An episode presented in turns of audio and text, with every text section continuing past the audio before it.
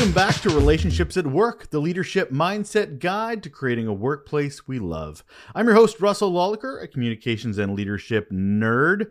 Nerd, I say, because I've spent a couple of decades in both of those areas and also motivated by curiosity. Curiosity, I have a whole heap about how we can make the workplace a better place, which is the genesis of this podcast.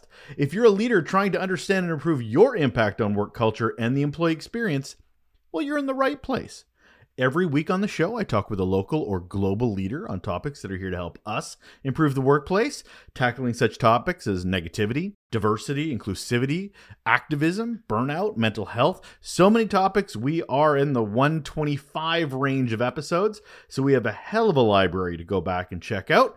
And now, as an added bonus, I'm going to be sharing an additional episode every week pulled from the pages of our weekly Raw Note newsletter, which you can absolutely still subscribe to. This mini episode is a quick and just valuable bit of information on top of our regular show. And after a two week break, well, we wrapped up the year in fabulous style. Well, we are continuing our Seven Deadly Sins of Leadership series. This is number four. As I've said before in this series, I'm not worried about bad leadership. I'm not. Uh, all organizations will have bad leaders. I don't care how healthy your organization is. What I'm worried about is leadership ecosystems that allow and perpetuate them. Studies have highlighted how few or how late leaders get training in their careers. It's, it's not surprising that we get bad leaders. It's actually something we should be expecting. The problem is how those organizations handle those bad leaders. That's what scares the crap out of me. An ecosystem that allows for toxic workplaces through things like inactivity, rewarding bad behavior. Does any of that sound familiar? Though these practices I highlight in the series are rarely intentional, they are still very, very effective. So, as I go through, this of course being number four, as I highlight them, I'll also be sharing things we can do to make sure they don't happen. That we are doing the things we can to right the wrongs of bad leadership ecosystems.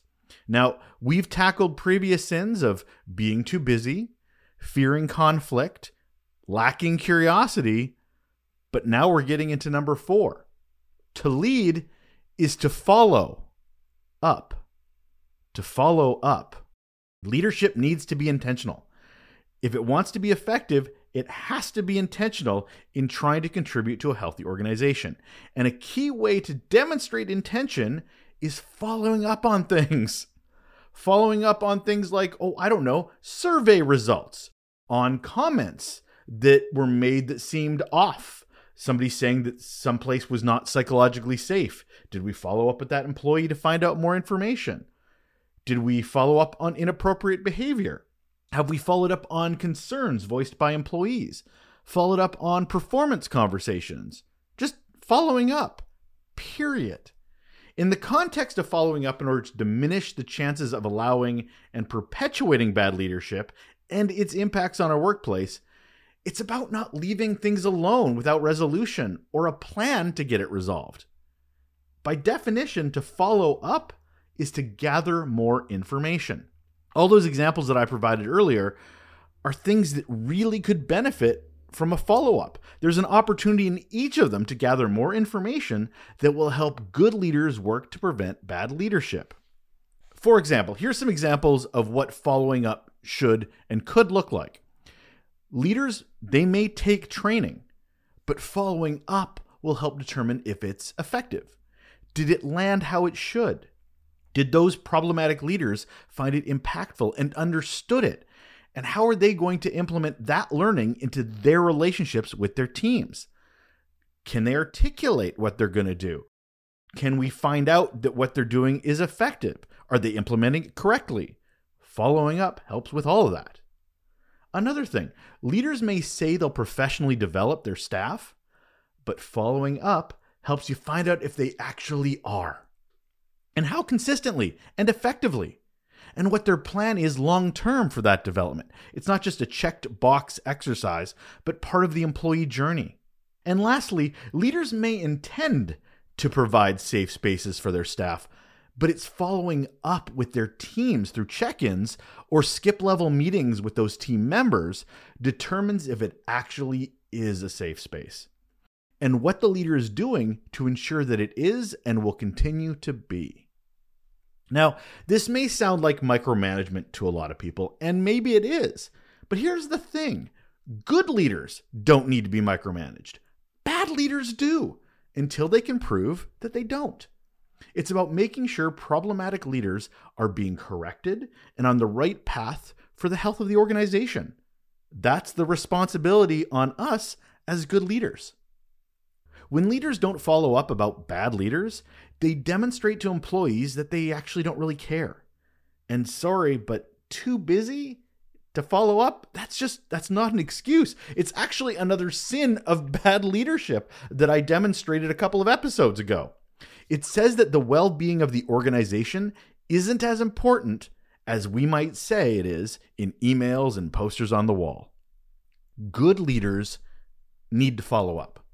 And here is what that could look like regular check ins.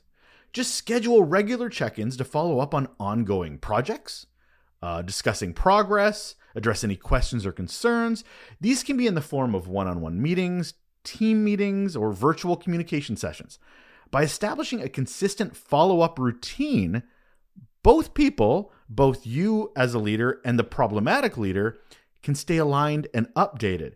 And those leaders that are having challenges know that you have their back and that there is an expectation that you're going to follow up because it's scheduled. And how about this for another one? Clear communication channels. Establish accessible and active communication channels for interactions to follow up with each other effectively. This includes email, instant messaging platforms, project management tools, or even dedicated communications software. I, I, don't care what you use as long as there's a constant communication stream between you as a leader and the leader you're trying to correct, direct, and help. As long as you both use it to keep in contact. Now, when I say continuously, I don't mean nonstop. That is just ridiculous. But it needs to be there for quick, agile corrections. It helps easily exchange information as you need it to seek clarification that they may have questions about or provide updates as and when needed. And lastly, accountability and action. Following up is not just about communication, it also involves taking accountability and action. Leaders need to ensure that they address employee concerns or feedback promptly and take necessary steps to resolve issues. And they can only do that by following up. And that's why these three suggestions are so important regular check ins, clear communication channels, and accountability and action, all tied in to those follow ups. Helping to steer bad leaders to better leaders isn't about just hoping they'll get better on their own. We as leaders can't put our head in the sand. Many of those bad leaders get into positions of influence without any correction. So, why would they think they're doing anything wrong?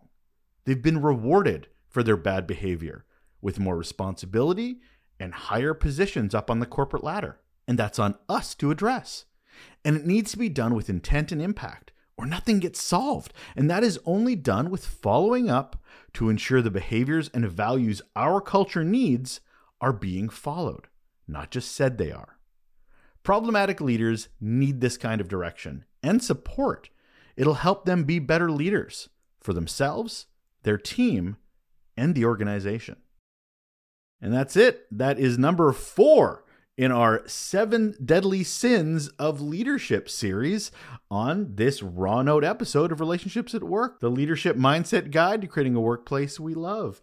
I'm your host, Russel Lolacher. Thank you so much once again for joining. If you have a moment of your time, so appreciate it if you share this episode with others. Uh, if you found it useful, interesting, insightful, uh, email, text, conversation, however you like to share information. Uh, if you get the word out, I could not appreciate it more. Thank you so much for your time. Take care.